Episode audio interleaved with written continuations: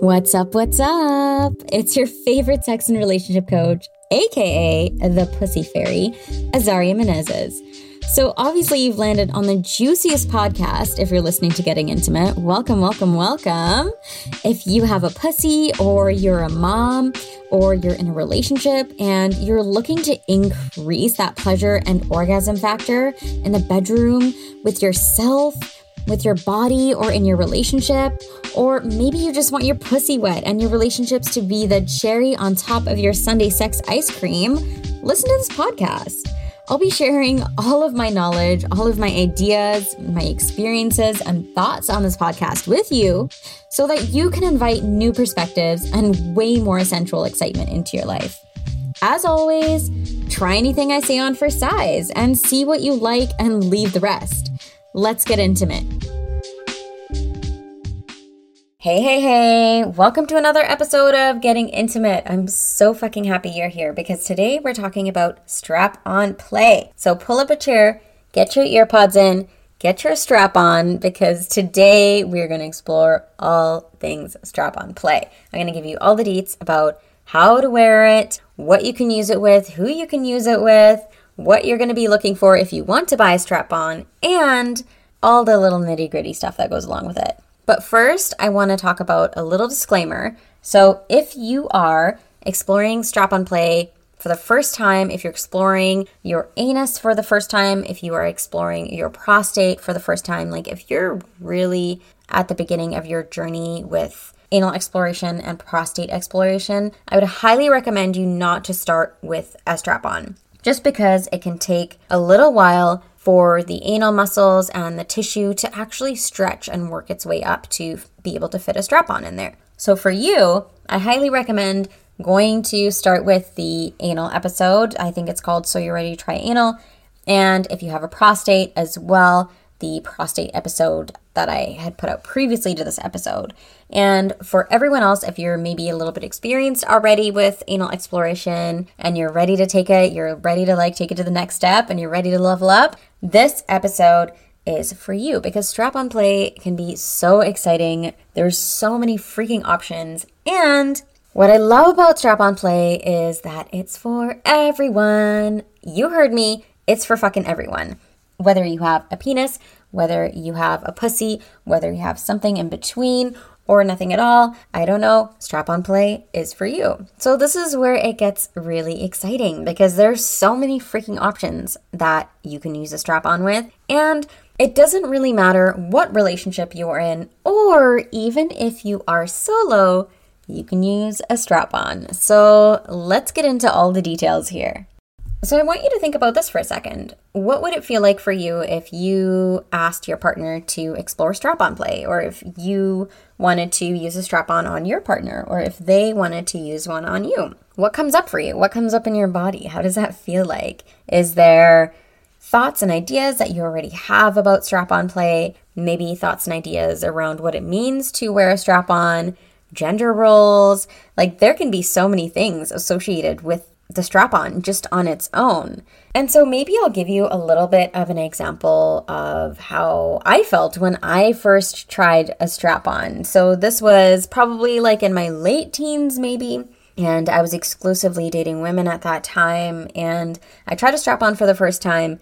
And for me particularly, in that experience, I had a lot of ideas of what the strap-on all of a sudden meant, in terms of identities and my sexuality and gender roles and all of these ideas that I had formed around what it now meant for me to use the strap-on in the bedroom. And I kind of got super territorial about my strap-on, because it was my strap-on, and it was it was really interesting to observe and now to look back on, because I had to actually work through shedding all of these ideas and messaging in society that I picked up along the way, or in media, or through other friends, or through weird representations of what it meant to use a strap on and with who and what, and in the relationship dynamics. So maybe think about like your ideas around what it means to have a strap on and how it would feel to use it on your partner or your partner use it on you or vice versa, right? So those are some really cool things to always think about when you're trying new things. It's like, what do I have on it? Like, what are my ideas? What are my thoughts around it? How do I feel if my partner would try it rather than like wanting to try it for myself? And just think about these things before you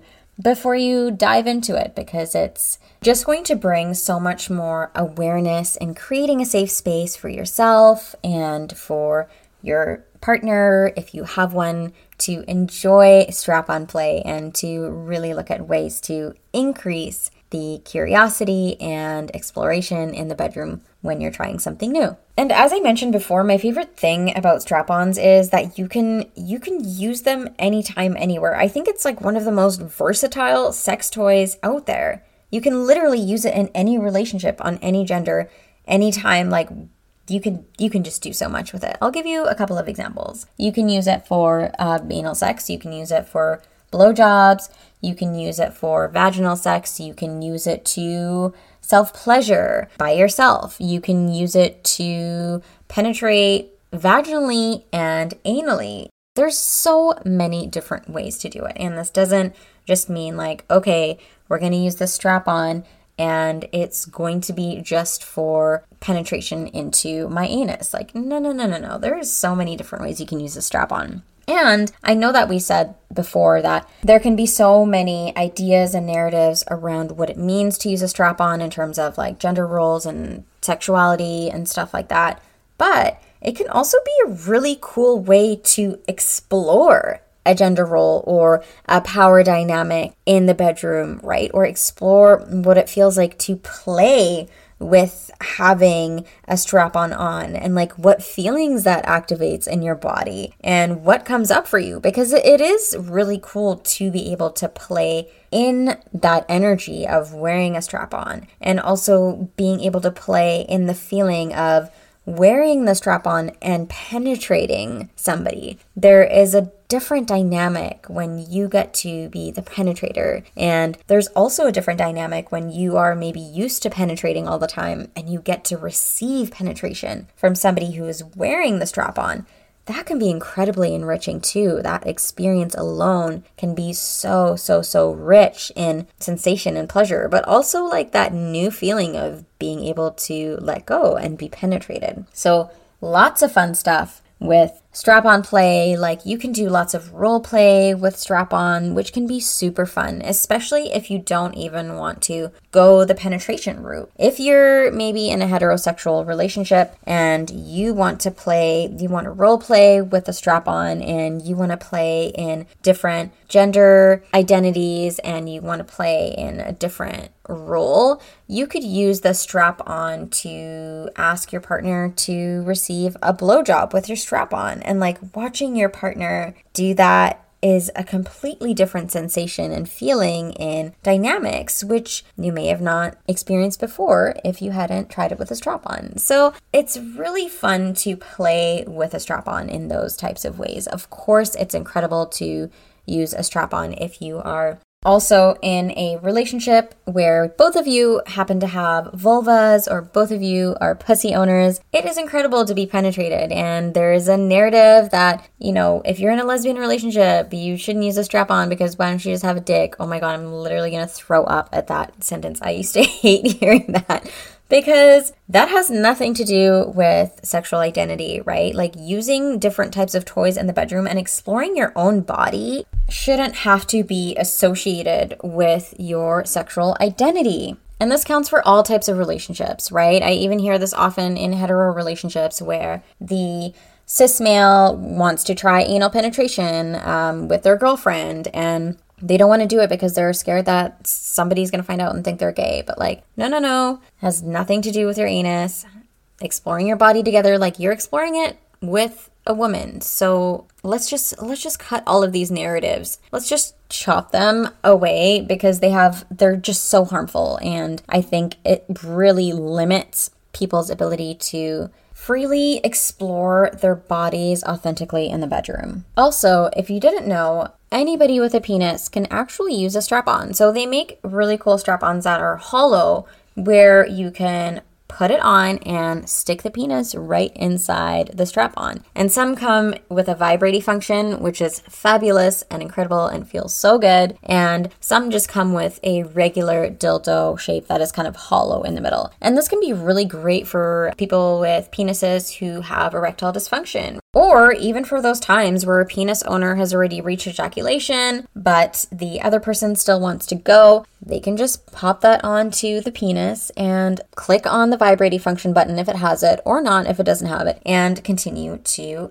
have and enjoy sex where the receiver can enjoy that penetration as well. So double penetration is also a thing with strap-on play. So if a penis owner is having sex with a pussy owner, there's a double penetration strap-on where the first part of the strap-on is hollow and the penis can go inside of that part. And then there's a second one, a second dildo that actually goes into the anus. So there is a double penetration feature as well for those who might want to explore that route. And if you're a pussy owner and you're thinking, oh my gosh, how is strap-on play going to be actually pleasurable for me? Like, how am I going to rock the strap-on? Is it even going to feel good? There are strap-ons where you can actually have the clitoral stimulation function or even vaginal function. You can wear a strap-on dildo. So if you're a pussy owner and your partner is a pussy owner, there's strap-ons that you can actually wear internally as well as externally. So there would be one that would go into your vaginal canal and would kind of attach that way. Or you can wear one with an attachment into a harness where there's already some clitoral stimulation available at the end of the actual dildo. So there's a lot of options for pussy owners. It's not just like you wear the strap on and you're not really feeling anything and you're not getting anything out of it. We have advanced. Like, this is 2021 and there's some really cool strap-on toys out there. There is also ways to make strap-ons really comfortable, because that's another thing that I find a lot of people struggle with is like finding the strap-ons that are actually comfortable, like the harnesses. There are lots of different options for harnesses. You can actually wear like a harness where the dildo actually just either screws in sometimes, or you stick it through a little hole and it kind of sticks because it has a flared base at the back. Or you can wear like strap-on shorts in underwear style, which is really fun too. And there's lots of different ways you can actually wear a strap-on and make sure that it's really comfortable for you. There's also these little like gel cushiony things that you can place in between your vulva and the strap-on so that when you are thrusting and using the strap-on, it's not super firm, because sometimes if you are thrusting a little harder and you don't have that right like cushioning on your strap on, it can get a little tender, and we don't want that. Like, we want to be enjoying sex. We want to be feeling pleasurable during sex. So you want to make sure that you choose a strap on that is super comfortable for you and that you really love and that feels good for both partners. So when you're kind of looking for a new strap on, and you're looking for the right style for yourself, again, there is like underwear style harnesses, and they kind of look like boxer shorts. There's thongs even, or you can just get the regular strap-on style harnesses, and they have like adjustable straps. So they're kind of one size fits all. You can find different types of styles everywhere. I would recommend just going to your local sex shop and checking out all of the options that they have. Also, looking at reviews online can be really, really helpful to see what other people are saying about it. But yeah, strap-on is really about finding the right fit. It's like finding the shoe that fits. It's so, so important, and it can really make or kind of break the experience that you have with a strap-on, whether you are the receiver or whether you are the giver.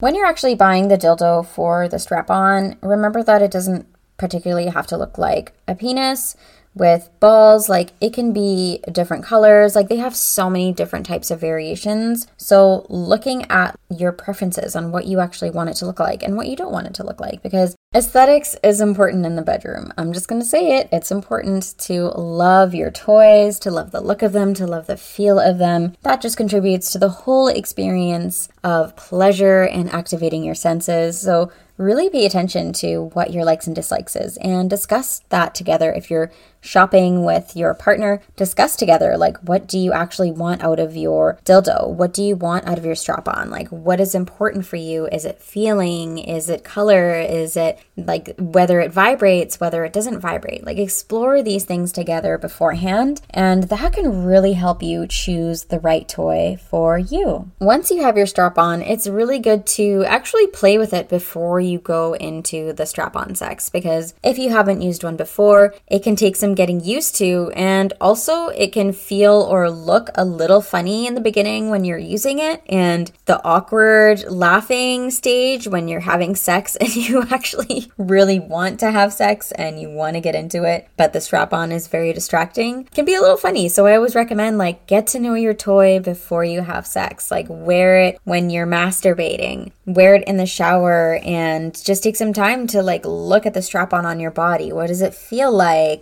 What does it feel like on my body? How is it comfortable? What does it look like? Like, really just get familiar and acquainted and build a sort of rapport with your new strap-on, because this is going to be, so to speak, another extension of your body, an extension to more pleasure. So really wearing it and really getting to know it, and possibly even inviting some self-pleasure while you look at your strap-on, while you play with your strap-on, while your partner is there. Maybe invite your partner to play with it while you're wearing it. It can be a really, really great way to actually get comfortable with the strap-on itself. Of course, once you bring it into the bedroom, that is a whole other element, because wearing your strap-on can feel different if you have not penetrated anyone before, or maybe you have and you're just trying to navigate what it feels like wearing and using the strap-on with your partner. I'm going to put in another disclaimer here. If you're using a strap-on, use lots and tons and more and a shit ton of lube, okay? Like,